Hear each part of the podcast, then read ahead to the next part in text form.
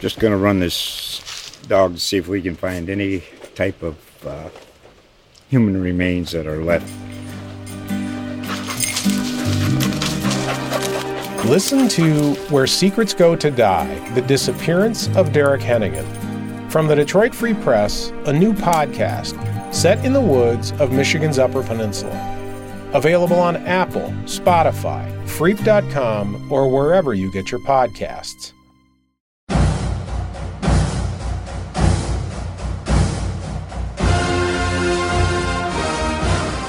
Welcome to a brand new episode of Chiefs Wire podcast. I'm Ed Easton Jr.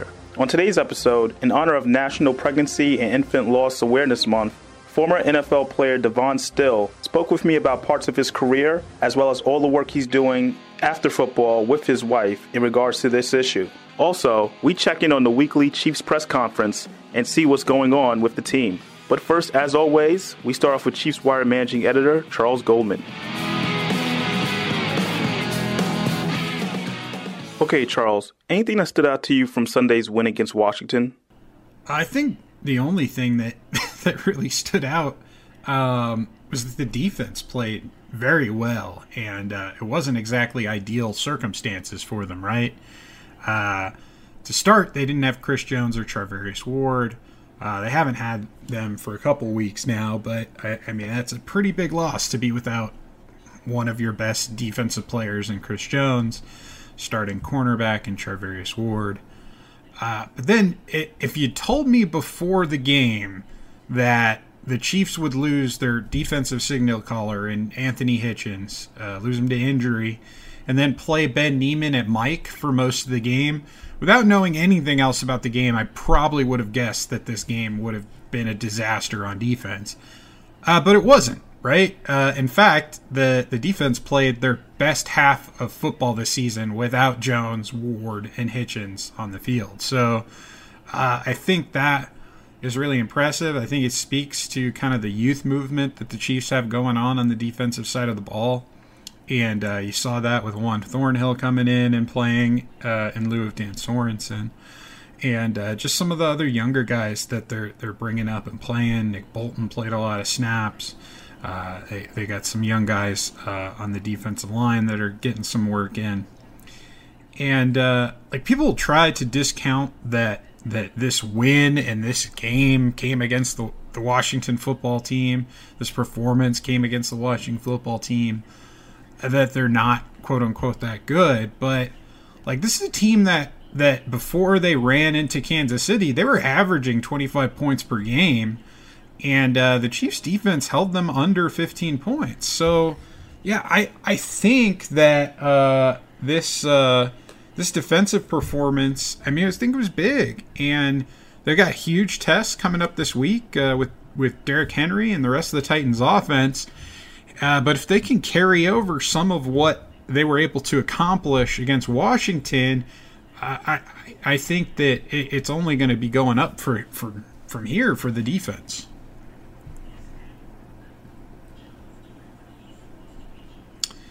What message does it send to the team to have Tyreek Hill, Travis Kelce, and Tyrann Mathieu playing through obvious pain? I mean, I think it speaks to their their leadership, uh, obviously their toughness and their want to, but at the same time, it's it's really kind of a slippery slope, right? Uh, you don't want these guys out there risking further injury, uh, or, or you know potentially out there playing through something that's serious and uh, it, it, could, you know, a situation like that, it could mean that they end up out longer than necessary, uh, potentially on the other end of it. So I guess I'm a little conflicted on the whole thing, but I mean, I do trust the Chiefs athletic training staff. I'm sure that they, you know, obviously, you know, tended to, to Hill, kelce and mathieu um, on, on, the sidelines and determined that they were okay to go back in there. Uh, at, at the same time, I'm glad that Hill, Kelce, and Mathieu were able to play through whatever ailments they had. Uh, because I don't think, you know, without them on the field, I don't know that they win that game last week. Uh, especially Hill and Kelce uh, and Bath. I mean, all three of them. Yeah, they were just uh, they were fantastic. But um, I, I, mean, hopefully this week they'll be able to p- practice and, and, play on Sunday. Uh, I, I, I can't imagine that any of the injuries are, are serious enough that they wouldn't. But uh, I could see all three of them, you know, sitting early in the practice week just to uh, feel a little bit uh, a little bit better. How surprised are you at the performance of Darrel Williams in relief of Clyde Edwards-Helaire?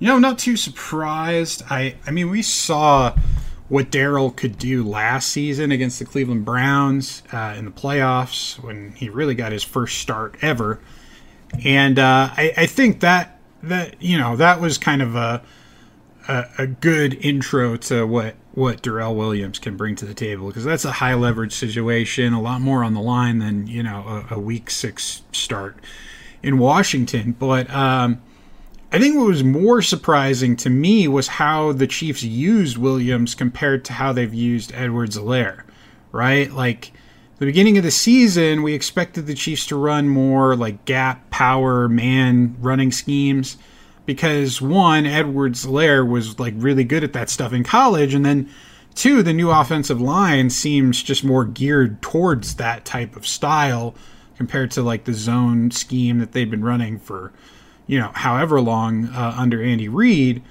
But so then this week, uh, per Pro Football Focus is tracking, the, the Chiefs ran 10 gap plays uh, in the run game, which is the most they've done in a single game this season. I think beforehand, the most they'd run in a single game was seven. I think that was in week three or week four. But, uh, you know, uh, then you have Mahomes, uh, who's actually targeting Williams in the passing game, which, I, I, mean, that's something that was supposed to be a huge boon to uh, Edwards-Helaire's game, that he was, you know, such a good pass catcher, but we haven't really seen that since he's been in Kansas City. So, I don't know, it's just weird to me uh, with those two things that – they're they're doing all this stuff with Williams when he's on the field, but they maybe weren't comfortable doing it or as comfortable doing it with uh, Edwards-Helaire when he was on the field. I'm not really sure what uh, is behind that that logic, but I hope I'd like to hope that maybe this was just um, some of the changes that the Chiefs were kind of looking into, being that the offense you know hasn't been doing so great and whatnot, and and they changed some things up this past week. So so maybe that's something we'll see more of moving forward, even once Edwards-Helaire uh, returns. Do you believe Rashad Fenton is on his way to becoming a shutdown corner in the league? Uh, I've always been a big Rashad Fenton fan. Uh, the guy just shows up every day and, and, does his job. Like he's had some big games for Kansas City in relief before. I keep uh, thinking back to the Mexico City game, but I mean, even before that, he he's had some some good performances coming off the bench, and uh, now I think it's gotten to the point where the Chiefs just aren't going to be able to keep him on the bench. I think he's probably one of their best three cornerbacks, and you know, even when Charvarius Ward returns healthy, I think he needs to to probably stay uh, in there. I, don't know if you can call him uh, a shutdown corner yet. I think it's probably a little too early for that. Uh, Fenton doesn't even have 100 coverage snaps on the season yet. But uh, if the Chiefs turn this thing around defensively, he has a chance to be a big part of it. And, and he's had a lot of, you know, forced incompletion so far, a lot, a couple pass breakups, and uh, he also almost had that big interception against the Bills that got called back to, uh, on an unrelated penalty. But I, I I'd like to think that he's on his way to becoming a shutdown corner. I think, you know, cornerback play is one of those things that's very like iffy. I mean, week to week, year to year. I, mean, look at L'Jarius Sneed, for example. I mean, he his performance last season was uh, you know incredible. We thought that that you know this year he'd be able to carry it over, and he just hasn't been able to. So. Um, I, I think it's good that, that Fenton's performing well. I think he's probably on his way to let's say, becoming a starting corner in this league. Uh, but I don't, I don't know that that he's quite uh, a shutdown cornerback yet. What are your thoughts on losing Jody Fortson for the rest of the season? Yeah, that's just uh, a massive, massive bummer. Uh, you can't help but feel for the kid. He worked his his ass off to get this opportunity, and for the season to end uh, in injury, it's just crushing. And uh, I, think the good news is y- you have no doubt, at least I have no doubt, that that he'll persevere and be back. Uh, it, it, just won't be this season. And uh, you know, with the the progress, I guess here in Achilles injuries, uh, I, I, think you can expect him back probably for Week One next season. But uh, I do think this is going to hurt the offense quite a bit. Uh, I, I don't think there's any way dancing around that. The Chiefs were really starting to figure out how to use Fortson. Um, I mean, he, he had back to back weeks with a touchdown grab. Then he had, you know, the huge catch uh, on the first touchdown drive against Washington this past week. So I think they're going to need a guy like like Noah Gray to step up in a big way uh, now that that he's probably going to be uh, in the lineup and playing a little bit more. Uh, he was solid blocking against Washington, but they need to find a way to get him involved in the passing game too. I mean, really, so far this season, anytime he's been targeted and whatnot, he, he really hasn't been able to do much. So uh, I'm not sure how they're going to manage to make up for uh, Fortson's size in the red zone. Um, maybe they get Josh Gordon more involved. I, they're going to miss that. I, I don't think they really have someone that has that type of size, that ability to kind of go up and and uh, and get the football over a defender the same way Fortson could. So that's going to be something to uh, consider moving forward. Who do you believe is the X factor heading into Week Seven versus Tennessee? Yeah, I think it's going to be uh, Chris Jones this week. Uh, the Chiefs have the unfavorable task of slowing down Derrick Henry, and uh, they've done it before, but uh, it's just, I mean, he, he looks pretty unstoppable week in and week out. Definitely uh, I, I, think, in contention for the best running back in the NFL this season. And uh, Jones, he's been sidelined with the wrist injury for the past two weeks, and honestly, uh, the guy's been catching some flack from fans. Uh, they don't know the extent of his injury. We don't know the extent of his injury. But when uh, they see guys like Joe Thuney playing through a, broken hand, uh, the frustration it comes out. So uh, I, I think Jones is going to channel some of his own frustration from being sidelined, from the position switch not really working out for him. Um, and I expect, given how uh, Mike Danna is playing, I, I don't think we're going to see Jones when he comes back playing edge. I think they're going to move him back inside, uh, play him at defensive tackle more often at his old spot. But I mean, here's the thing with that too, though. You know, he, he slimmed down a little bit so he could play edge uh, more frequently. So it, will be interesting to see if he's still quite as effective inside, especially uh, you know when when the run game is going to be coming right at him. I, I think he'll be fine, but uh, we'll just see there. Uh, you know he played a defensive tackle last season, I believe, at like 315 pounds, and now he's down to like you know 290. So that'll be uh, that'll be some interesting stuff to watch. And as always, are there any particular stories from Chiefs Wire you like to highlight from the past week? Yeah, as always, we've got uh, plenty of cool stuff on the website this week. Um, some stuff, obviously, recapping uh, the Week 6 win in Washington, and then we'll have plenty of preview content coming out for the Titans game soon enough here. And, uh, you know, a few things on the site lately. Uh, we've got to look at the, the salary cap situation for the Chiefs so far. Uh, they don't have a lot of cap space right now, only uh, just under 1.7 million. And, uh, you know, you, you, hear a lot in the, the NFL's trade deadlines coming up uh, November 2nd. And you hear a lot of names thrown out in trade situations. Uh, former Chiefs defensive end Emmanuel Ogbah, who's over at the Dolphins right now. Jaguars defensive end Josh Allen. Um, basically, in that article, I explain why those aren't aren't options for Kansas City given their current salary cap situation. They do have you know ways that they can kind of you know um, address the salary cap, but they've been entirely unwilling to uh, explore those so far. So I, I there's Teddy for you weighing in. I don't expect um, I, I, I, don't expect them to make a big trade.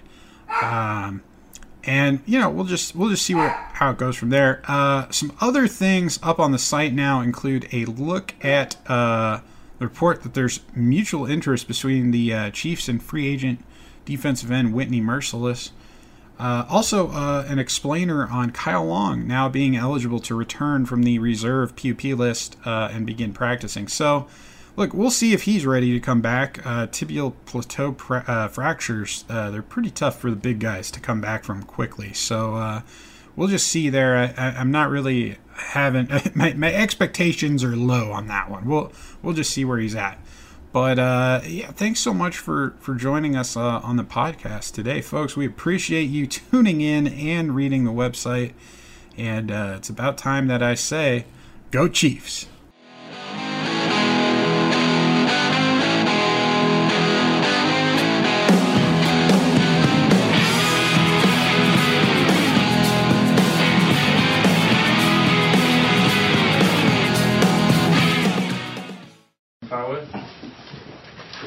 About the interception? Uh, something I probably never be seen or do again, but I mean, it's always good to get one in and make sports in the top ten. yeah. Explain kind of how you actually pulled it in. Uh, I seen it coming. I knew he was uh, throwing it to the. We always was talking about the running back, his check down. So when I seen it coming, I really was trying to like swipe it down, but he ain't put that much heat on the ball. So when I hit it, I realized like I really had it. So I just put it on his head, and then once I got two hands on it, I wasn't letting it go. First pick in your career? Yes, sir. First pick in my career.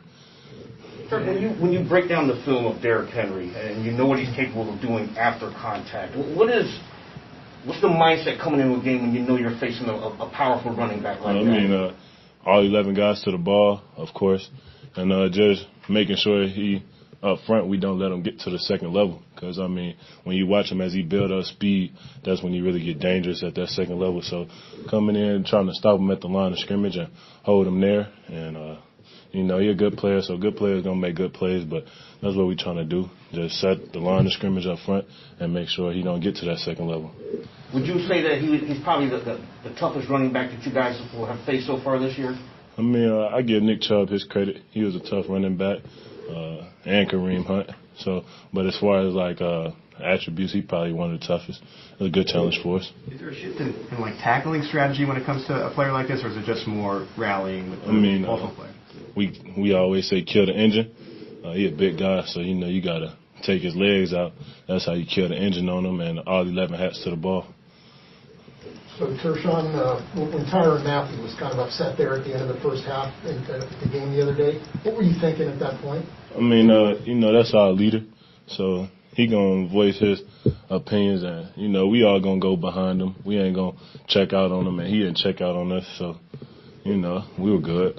Have you seen that kind of thing from him before? Uh, yeah, he's a very emotional player. He love what he do. You know, he love the game and he put his work in for it. So that's all it is. You know, every player voice things differently. So what was he saying? Oh, I didn't know what he was saying. you know, his voice kind of high. you know, after you guys gave up that touch, that long touchdown pass, you guys obviously shut them out. They, they didn't even have 100 yards in the second half. Right. Is there a coincidence there between I mean, him uh, kind of going off and, and you guys playing better? I think uh, halftime adjustments. You know, uh, everybody took took in what was going on, and we the coaches fixed things, and we got better throughout the half. He said post game that you guys love it when he goes crazy. Yeah, you know we do love it. You know, it's just who he is. Like you, when you see him in the locker room, see how his approach to the game, you know he love what he's doing.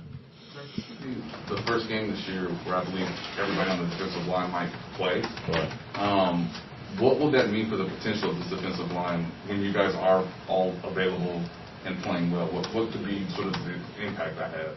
I mean, it's something that we always wanted, so we could go in and uh, instead of missing people, you know, you get to see how everybody play with each other and see, uh, you know, how we can stop this run and really put everything together with everybody being out there.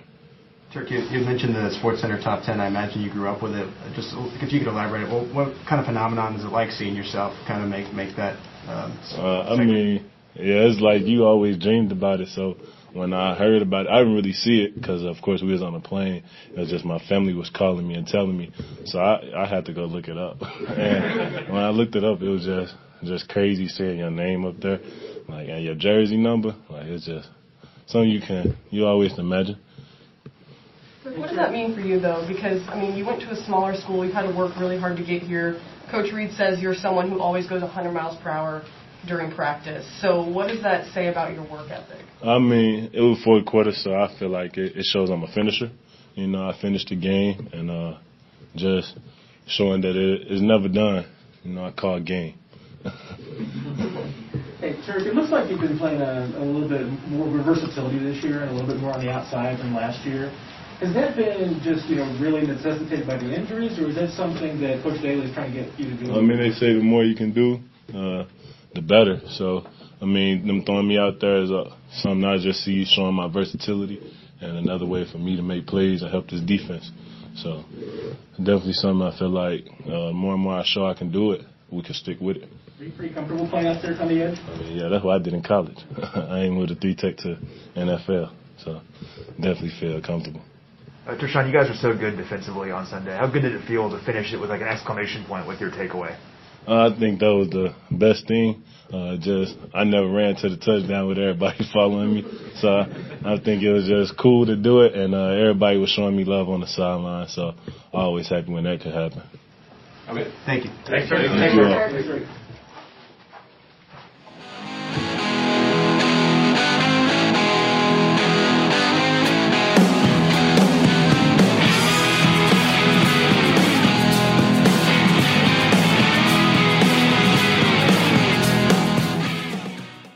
Hi, Devon, Asha. Nice to meet you both.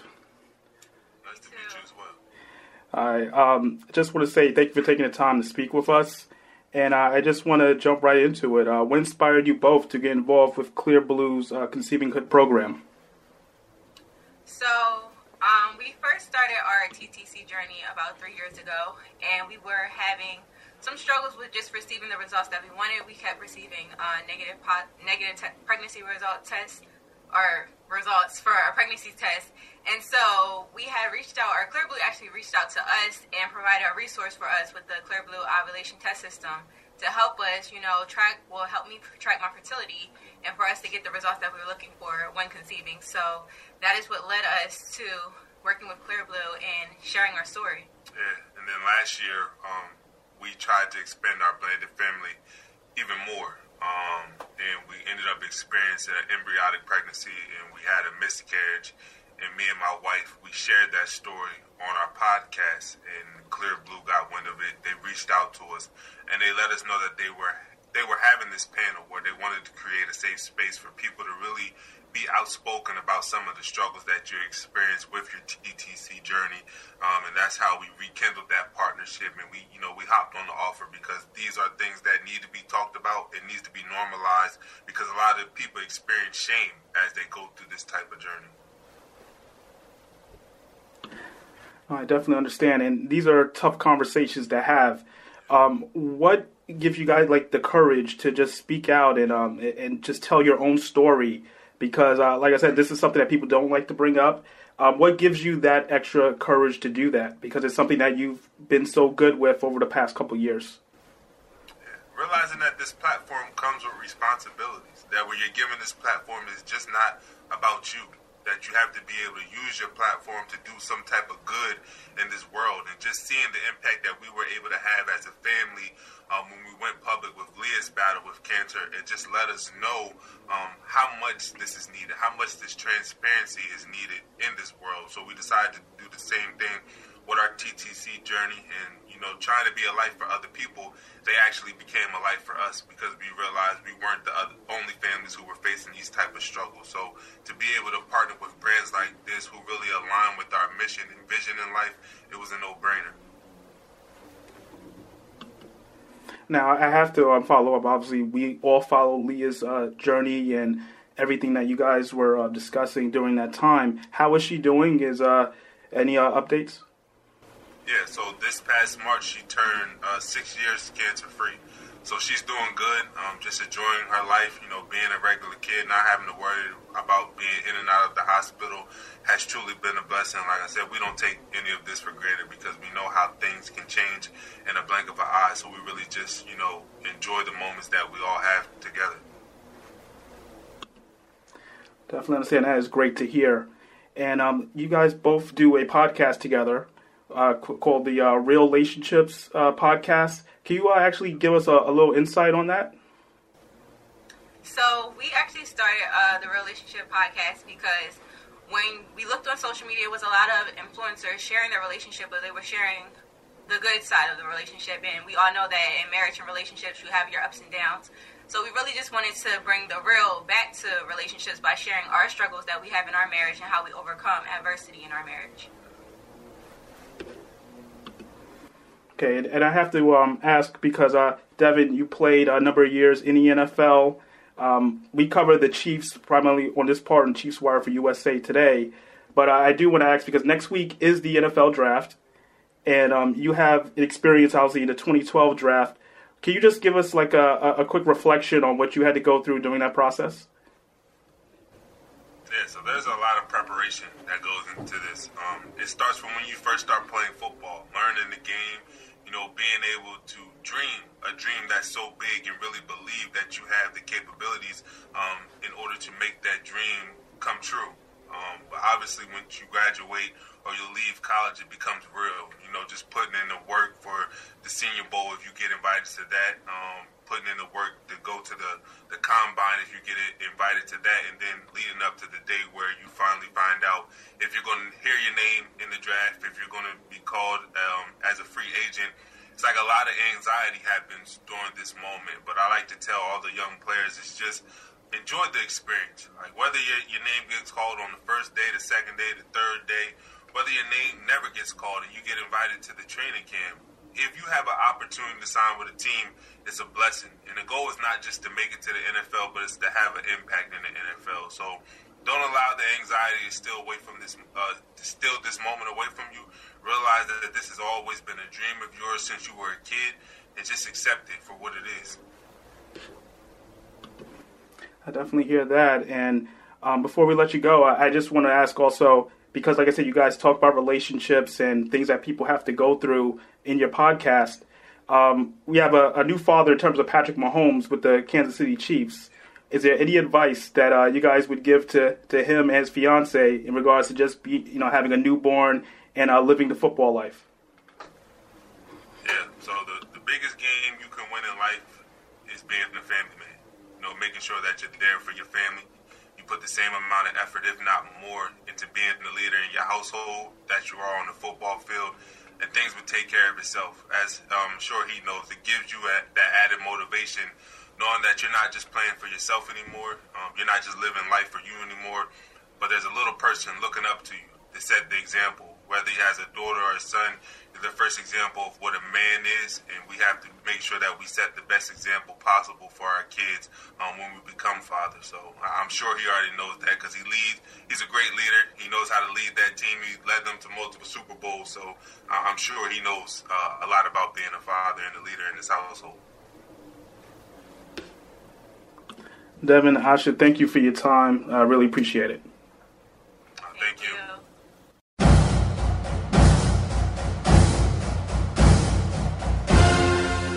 I want to take a moment to thank my guests Devon and Asha Still for stopping by and sharing their story with us. Also, a reminder if you have any thoughts or anything that you want to hear on our podcast, make sure to hit us up on Twitter at The Chiefs Wire. Thank you for tuning in. I'm Ed Easton Jr. Check us out next week.